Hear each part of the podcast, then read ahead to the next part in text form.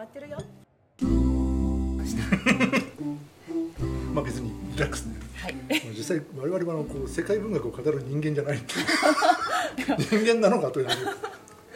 でも実はあれですよね。なんかあの今回あのノーベル文学賞メモる会っていうことをやってて、はい。うんまあまあ、2人で、はい。えー南藤さんも私も参加して、はい。まあ、いっぱい本を読んだそうですね。去年去年ですね2020年、うん。そこからスタートして今年で2回目。そう。そんなような、ね、形でいっぱい本を読んでるうちに、うん、こはい、うなんとなくこうただ単に雑談というかはい。いろいろ思いっきりその本をネタに語りたいということでねはい。ちょっとそう派生プロジェクト的な感じであの、まあ、文世界文学というか海外文学振興のためっていうか、はい。まあ、ちょっとやってみようかなって話で、はい。うん、って考えてちょっとやってるわけですね。いやもう今や今やというかニッチになりましたからね、うん。昔ほど海外文学読まれなくなってしまって、そうそうそうそうですね。ねまあ、とはいっても我々は別にそのなんか文学研究者とか全然そういうことなくてはい。普通のね姿勢の人ですからね。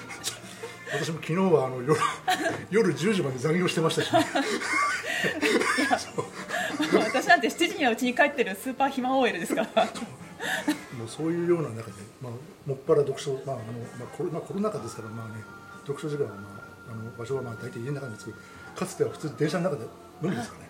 そうですね。そういうねもうそういう中でこうまあいろんな作品を飲むんですけどね、まあ果たしてどういう話ができるか、はい。まあ、そんなことを、ね、考えながらはい。ちょっとやっていきたいということですね、はい。まあ、とりあえずあのえっと胡椒とマルガリータ始まりです。始まり始まり。こんなんでいいのか。そもそもインターネットラジオってよく分かってないでしょ。いや私も全く分からずにヒロさんにいろいろ丸投げをした状態で 来てしまいまとりあえずした食いましょう。はい、はい。ただいまあのそう。そう今収録してる場所はあの東京十条のあのビールプラスプラスというところで、ね、飲みながらやってます、ちゃんとあの感染対策距離取りながらねはい。であのじっくりと、はい。まあ、楽しんで、まあ、そのうちまあどうなるか分かりませんけどね。い。果たしてこれが何回続くのかとね。いや続けてねうん。いきたいです。今日本日飲んでいるのはクラフトビールでございます。うんそうですね、まあ、私がちょっと実はビール大好きであのなんていうんでしょうね。自家増上のねはい、お店が、まあ、たまたまこういうところにあったもんですから、うん。そこでねうん。こうやって飲んでるわけなんですよね。そしてねピザと里芋のポテサラを目の前に ゆるゆるとゆるゆると。文学談義を。果たしてこれで匂いが食べれる、はい。まあ、とりあえずピザいただいてみましょう。はい、食べながら考えますね。はいはい。はい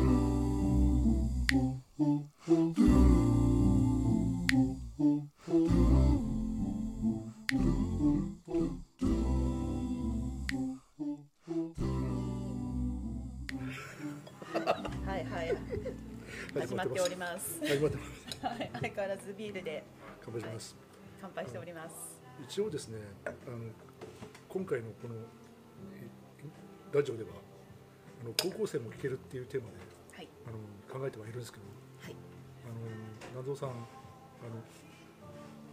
自分が高校の時に生の時に読んで、えっと、今でも心に残ってる海外文学ってありますか、はい、えー実は高校の頃うん海外文学文学を読みたいけれど日本はちょっと神経臭いな。でよし海外へ行こうと思った時に当時は古典新訳文庫のようなあの新しい翻訳がなくてほぼほぼ岩波で、えーそうするとうわ神経臭い以前にカビが生えたいや苔むしたような文章が並んでて読みづらいうおどうしましょう。というので意外とこう文学迷子になりそんな時に出会ったのがこれ新しい。と思ったのがあのジャン・フィリップ・トゥーさんというフランスの、えー実際にはベルギーの人なんですけどあのフランスで作家をしている、えー彼の書いた「浴室」そしてあとは「無臭」をはい。はい読んで、はい。想定がねちょっとおしゃれだったんですよ。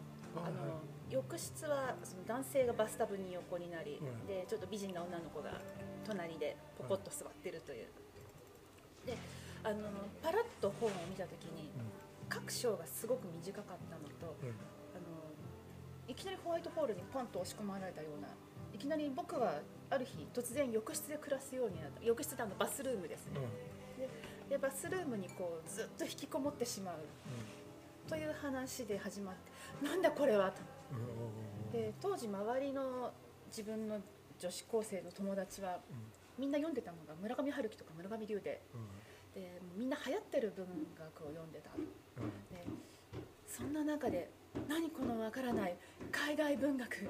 ちょっと私他の人とは違うわ、というところから始まり。あでもそうなんだ、そう浴室、はい、ねあのなんとなくあの自分も覚えてます、ね、はい、なんかあのその今でいう引きこもりなんですよそう。あの引きこもりという言葉がなかった当時に。そんな引きこもってませんでしたっけ？そうなんです。どっか旅とかしませんでしたイタリアに行っちゃうんです。意外と浴室って書いてある割には、うん、そして僕は浴室を出たって早い段階で浴室を出て、うん、でふらふらした挙句唐突にイタリアに旅行に行き、うん、そのイタリアのホテルに今度は引きこもり、かといってバスルームに引きこもるわけではないでもでもあのじゃあ一応恋人がなんかガールフレンドみたいなのいたんでしたっけ？そうあの、うん、よくできたガールフレンドがいて、でそのガールフレンドがちゃんとイタリアまで追いかけてきてくれて、あなるほど。あでも考えてみれば不思議な話でしたね。なんか自分もなんとかそれは覚えてる感じがしますね。で文章がちょっとねポップだったんですよね。であの章がすごく短い各章が短いセンテンスが短いというのがすごく新しくて、もう何も分かっていない田舎の高校生が「はこれはもしかしてポストモダンというやつ？いやもう分かってない。全然分かってない。ポストモダンが何かも分かってない、うん、これが脱構造ってやつね。きっとそうよ。そうに違いないわ。これ読んでる私かっこいい。と思って。でその時は格好から入ったくせに実はあの都合3回読んでしまってるという。あ。の浴室だけで3回読んでるあでもそれはすごいですね。あでもなんかあのあれはあれで確かなんか当時はシュールだったようなシュールシュールな感じですよね。そうです、非常にシュールなんです。ななんでこいこいつは浴室に住むんだみたいな、うん。まあ、あのね前衛的前衛的アバンギャルド、うん、そうなんかそうそう。でもなんかあの、うん、なんかねああいうそのポストモダンというやつはそのなんかその意味がないということに執着するみたいなね。そういう時代性を感じましたね、うん、でもどうなんだろうな。なかなかなかなかなか新しい感じがしました、あの時はそう。それで10代ですもんねそうですね。なんかあのそういう自分の行動にも影響しているような感じが。もうやっぱりあの時の 春樹龍を読んでる中で、うん、ジャン・フィリップ・トゥーさんって誰も知らないでしょ？これがポップって言うのよ。私かっこいいあの。誰も知らない文学を読む。いつもあれはね文学なんでね一応ね。誰も知らない。そう。でもなんかまあ近いところ。今の自分にも近いところいやあの高校生の頃やっぱりちょっとね人と違う自分でありたいと思う時に、確かにねとんがとんがってそうですね、うん、自分そうだった自分もそうだったかなはい、あのやっぱり流行りものに食いつくんじゃなくて、うん、えー、マイナーすぎずおしゃれでいたい、うん、でもなんかあの流行ってないと言いつつも多分あの宣伝で自分も買ったので、はい、多分その 大人のなんかそういうファッション雑誌的になところの、なんかそういう書評で多分載ってたような記憶があって、はい、俺だから当時付き合ってた女性だか分かりませんけど買ってたような記憶がありましたね。ファッションで買ってたんだ。ええ、そうだったんだ。そうでもねでもファッション的って言い方もしでもそれほどなんだろう。あのそのうん。でもそういうふうな10代の女性に影響を与えたんだってね、うん、別に全然ね。そうとんがらせてくれてありがとうトゥーさん。っていう感じですね。そうですね。とあやっぱりそうだなあの残念ながらの本当にあの時に古典新訳文庫とか、うん、もっとあの今の言葉で分かりやすいものがあったり、うん、あと大人すぎない文学みたいなのがあったら食いついてたのかなと思ったんです。ただやっぱりね文学って結局大人の遊び？遊びって言ったら失礼だけど大人のおもちゃ的な感じで。それは。高校生が読んでもなかなか分かりにくいものであったりするので。ちょっと今炎上しそうな感じが文学界の皆さんごめんなさい。褒めてるんですよ。そうですね。でもね面白かったですね、えーでもそういう10代だったんですね、で今ねあの大人になってこそやっぱり老人と海がよく分かったりあとはあの夏目漱石の心も高校生の頃国語の教科書で読むだけだったらちょっとね本当の良さが分からなかったり。そうですね。そうあの大人になって屈辱とか絶望とか挫折っていうものが分かった後で読むと味わい深いななると思うのと同じで、なるほど。ねなるほどね。高校生のうちは分からないなりにそれでもちょっととんがってみたい。とんがとんがりたかった。とんがりたかった。ちょっとみんな流行りもののものを追いかけてるみんなとは違うのよ、うん。でやっぱりねそれ文学が好きな人ってそっちいや全員が全員そうだとは言わないけれど、そんなことしてみたくなる時期ってあるんじゃないのかなそうだったかな。どうでした？ヒロさんどうでした？自分ではあのよくわからない。とんがってたという意識はあんまりなかったと思うんですよね。でも周りがちょっとちょっととんちょっと変な人が多かったから。あ そうですか。あれあれですよ。あの高校1年のはい。同級生で自分の前に座ったやつがちょっと変わってて、あのあの三島由紀夫あの最後のあの遺言的なあの劇文ってあるご存知ですか？あの切腹前の、なんかあのあることはしてたんですけれど、ええ。内容は全く。えわかる初めて泣いてるあの写真そので喋ったあれですよね。えそれをねその、えっと、彼はですね、はい。まああの後藤君って言うんですけど、うん。あの後藤君はあの、えっとまあ、私のことを呼んでですねはい。すいませんちょっと三島由紀夫のね檄文をこうちょっと俺ノートにメモったんだけどさお前読んでくれる？っていうことをパッと見せるわけですよ。あるとここうえっ、ーとその民主主義と自由と民主主義の上の日本を見せてやるっていうようななんかそういうあのセンテンスがあるんですけど、はい。そこを指さして「いやあ自由と民主主義の上の日本ってお前何だと思う?」って。真剣に聞かれたでなんかね実を言うとそれが最初の三島由紀夫の出会いだったんですよ。でもちろん切腹してることは当然、はい。滑腹自殺を取り、うん、あのしてることはあの知ってたわけで。はいでそこで自由と民主主義の日本で滑腹自殺ですよ。あの当時としてはこう、うん。あのまあ、こいつなんですけどあの、えっと、バカップルに、まあ、10代ですから、はい。バカバカップルに憧れてたわけですよ。もうハニーダーリンで「I love you」とかこうそういうふうにイチャつきたいあのねえ。のが夢だったあの10 10代15 6歳15 6歳のね人間にこの自由と民主主義の上の日本で滑腹っていうのを見た瞬間にこうあ三島由紀夫って怖いっていう。まあ一応金閣寺とか読みましたけどね、はい。でもお前金閣寺読むならこれよりもって彼がまた幽谷を進める幽谷を進めるわけですよ。もうそれもまたねあのもうおどろどしいでしょ、はい。もうもはやこうあもうこれはもう影響を受けたう影響が受けたくないっていう感じで。考えてみればあの不幸なあの出会いでしたね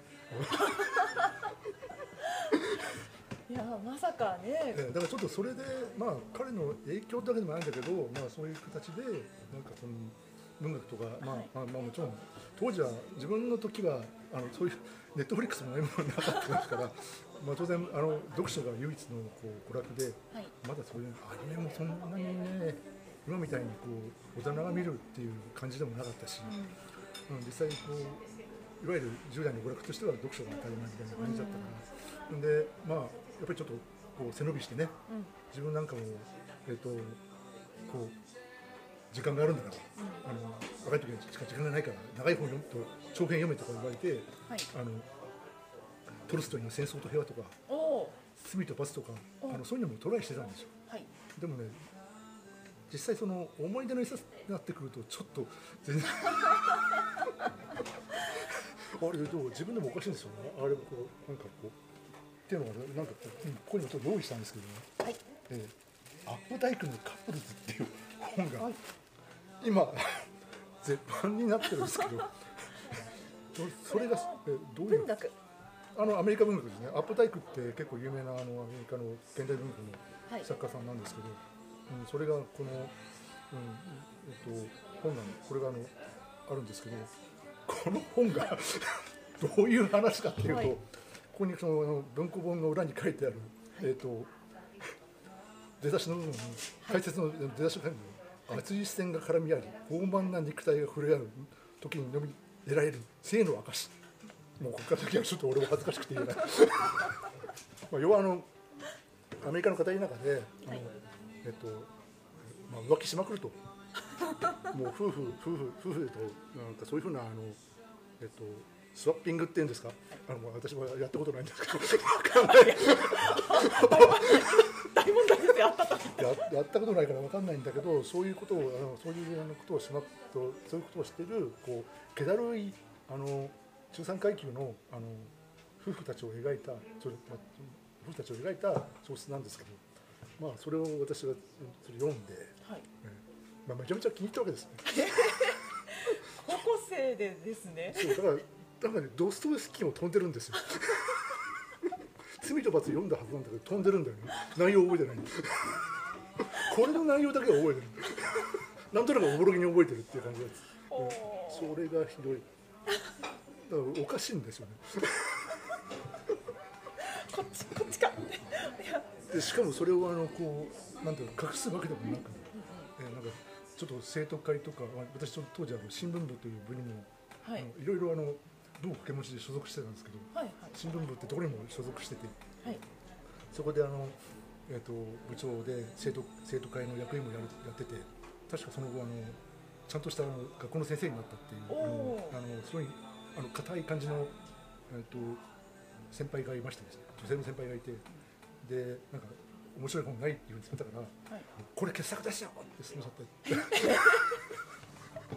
これを何してくれる？って差し出して1 5 6の私はですねなんてことを17歳の、まあ、結構あの割と美人な感じの,、あの先輩なんですよ素敵ですよ読んでくださいとか言っちゃってですねまあまあ何かしらと思って裏を見たらあのあらすじ見たらえってででもまあちゃんとあのそのその、先生となった先輩もできた人でちゃんと面白かったですって言って返してくれたんですけどよくよく考えてみれば結構それ怖いですよね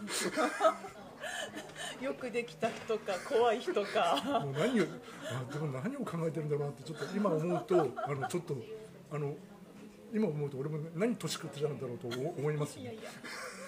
まあなかなかうん。素敵な高校の思い出ですよ。まあ、でもそうそういう感じ。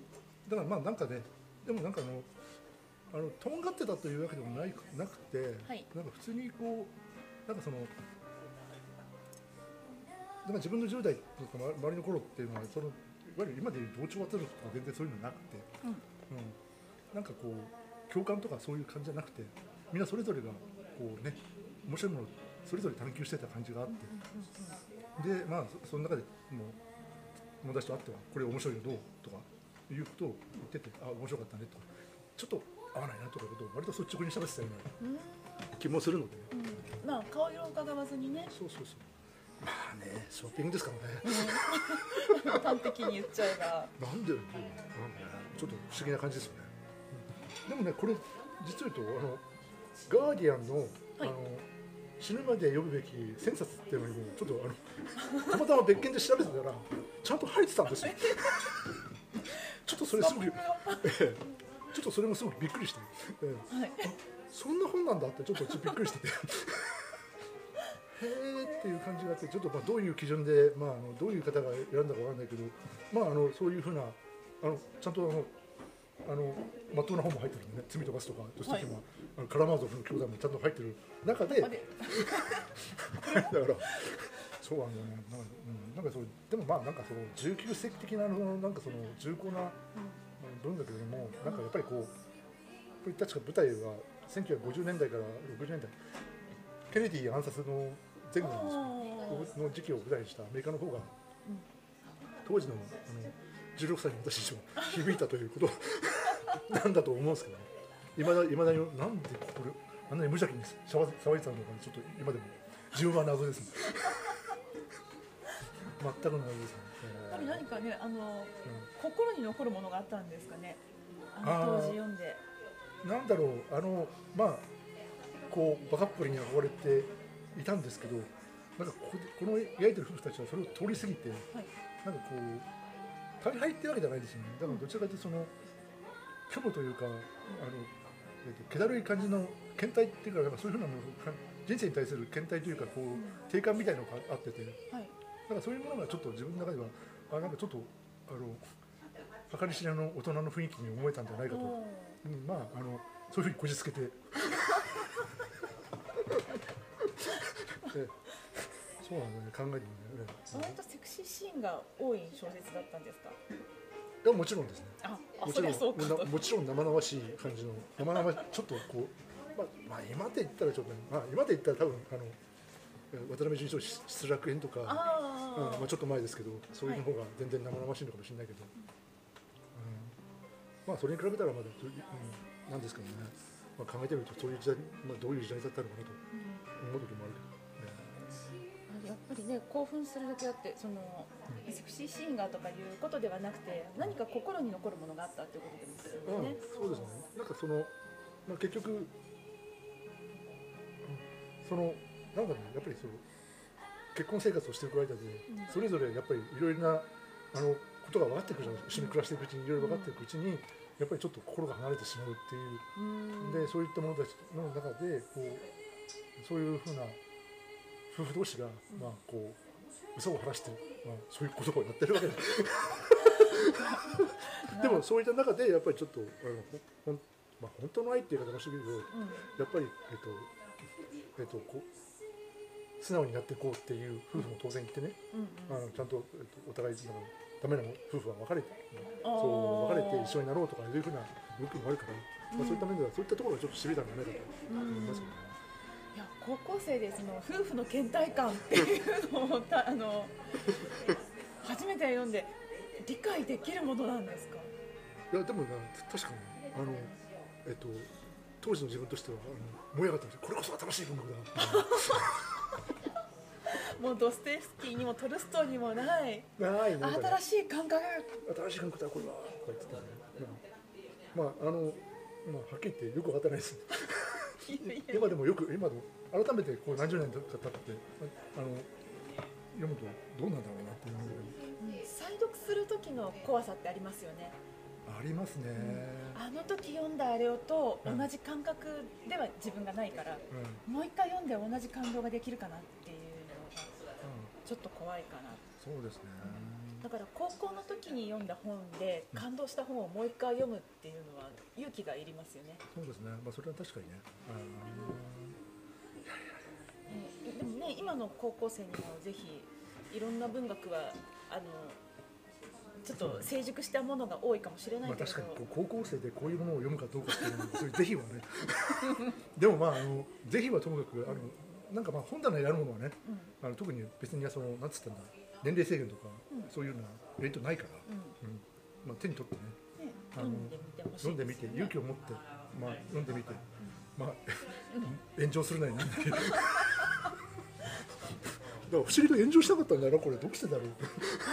いやまだほら時代がそうなんだよね、あの、うん。SNS どころか、うん、ね、あの発信するものがなかったからかね。姿勢の人が発信するものがなかった俺あの女性の先輩俺裏でなんかすごい悪口を言ってたりして。で全然そんなことはなかったからねって話。あれはすごいできた人だった。わかんない。こんなもん読んでるよ。大人びやがってとかなんか。意外とその彼女の人生にいつか影響をあの与えてくれる。与えたのかなって。結婚した後にあこれがあの時読んだ夫婦の倦怠ってやつね。気がつくかもしれないし。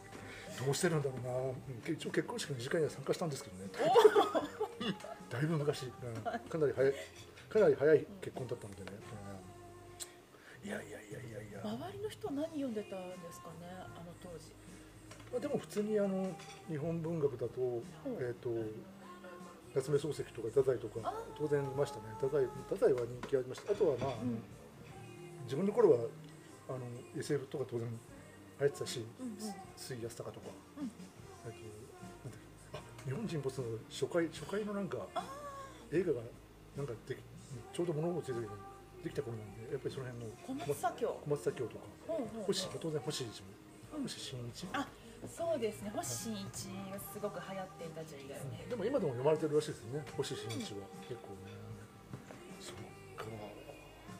でもなんかあれですよあの自分なんかそのこうビールバービールバーではい。飲んでる時に、はい。ああのまあ、隣に座ったカウンターに座った女性はい。と話したことが、まあ、よく話しかけるんですけど、はい。まあ話しかけること自体ねナンパじゃないからね。別に話し話しかける。なんかたまたまこう別な人と本の話をしてる時に、はい。まあ、彼女がちょっと乗ってきて、うんうん。まあ私があのこうなんかその時はその初めて読んだ大人の本みたいなはい。大人の本を見た時にはい。なんかそれ彼女が言ったのは、うん。小学校5年の時にうん。渡辺淳一の失楽園を読んだって話が。やるな なかなかでもねあの、えっと、気が付いたら結構雰囲気が大人ちょっと雰囲気がちょっと大人びた人なんで OL さんかなと思ったらなんか二十歳になったばかりの学生さんででで二十歳になったら一人で飲みに来ようと思ってましたって話を言っててあだからまあもう本当にこんなおじさんと隣り合わせで申し訳ないってーいやいやいやいや。話をしてて。逸材です。話をしてて。いやお互い逸材ですよ。だからまああのでもあのでもねあの一応こういう女性にあの自分の本読んでこういう女性にまあ二十歳二十歳でこういう女性になったって言うんだから、わし渡辺淳一さんもこのあの草葉の陰で泣いて喜んでると思いますよ。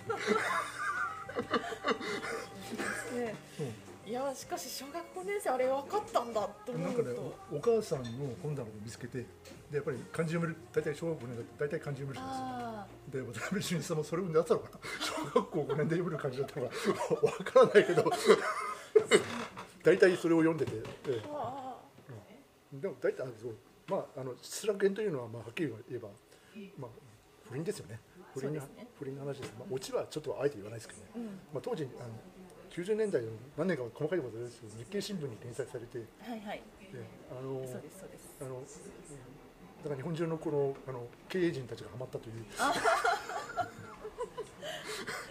そうあのえシャトーマルゴーっていうのがね、はい。えあれがちょっとなんかこうなんか売れたというか。そうあの鴨のクレソンあ鴨とクレソンのソテーとシャトーマルゴあそう俺クレソンまでは知らなかった。だったと思います。あの記憶が曖昧だったらごめんなさい。最後は最後じゃないけどその。まあねいろいろね映画にもなったしドラマもあったし、まあまあいろいろ話題になったやつなんですけどね。そうあの流行語大賞までになった。はあそうなんですよ、い。えー。あうんそうですね本当はまああのビルトンというあのイギリスの作家さんが失楽園という本を書いてるんですよね長い本を書いてるんですけどはいでまあ、あの日本だとどうしたんですかね。渡辺淳一の失楽園そうですね。あの日本でいうとルパンっていうとみんながルパン三世を思い出すように。ねそうう感じです本独自の文化で。そうなんですよね醸成されましたそういう感じですね。まあでもあれですよ。やっぱりこう共感ベースのね、うん。あのことよりもなんかこうまあ実際こう自分のカップルズも読んでた、はいうんやっぱり背伸びをしてたと思うんですよね。背伸びしてあの世の中どうなってるんだろうとかうん。うんあの世界の人たちはどんなことをしてるんだろうとか、まあそういったことがまあねあの興味があったと思う、うん。やっぱりそのやっぱりなんかその共感でみんながやっててあこれ私も分かるっていうわけじゃなくて、まあやっぱりちょっと読んでて、うん。これ何これっていうふうなそう。うん、そういうような、ね、探求する読書っていうのはね、うん。まあちょっとまあ共感も当然楽しいからうん。あのまあそれは仕方ないんですけど、うん。そのうちのその時間の何割かねうん。を探求する世界を探求する読書にまあ向けてほしいという。そうですよね。あの時は、まあ、読んでる時は何これと思いながら、うん。なんかわかんないけどとりあえず読んでみて。うん、そう。でででですね。そこからうん。大人になって思い出すことがあるかもしれないし、うん。えーそういえばあれ読んだなもう一回読み直そうかながあるっていうのはやっぱりねそうですね。いい機会。そうですね。まあ小学校5年の少女がね、お母さんがいつも読んでて読んでるからちょっと読んでみようという失楽園を手に取るね。うん。そうそこにも探求があるわけですから、ね。とね。シャトーブリゴ、シャトーマルゴ、シャトーマルゴ。ってなんだろうって多分彼女のね。だからでもいい話ですよね。小学校5年。なんかそういうの、ね大人になったら一人で飲みに行こうってね。うんうんうん。えーもうそういうのもいいいいですよね、確かに。えーだからちょっとそういうね、うん、ふうに、まあ、高校生にも頑張ってほしい。本当あの諦めずに。山は高くても あのピッケルを突き立てるのです まああまりハマりすぎるとねなんか俺みたい俺自分の読書会のメンバーがもうリーダーと私みたいにね誰も誰も読まない本を読んでるみたいな。他の追随を許さなくなってしまいます空気の薄いところに来ちゃうとねヒマラヤだからね気がついたら、ね、空気の薄い誰もいないところにみたいな。そういうことになっちゃいました登っていけません。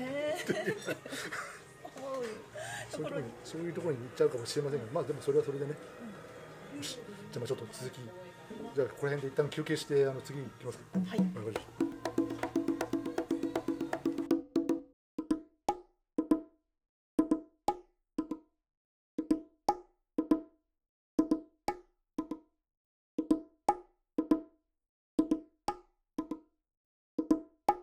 そう後藤君は他に何を勧めてきたんですか？あの後藤君ってあのなんか勧めた本とかある三島由紀夫の劇を手書きで書いた、はい。まあか彼と、ね、おすすめで一番印象に残ってるのがオフトロフスキーやったかな、ね、あの鋼鉄はいかに鍛えられたかっていう、あのそういうあのソ連時代の,、あの文学作品があって、うんそれがまあ非常に強烈。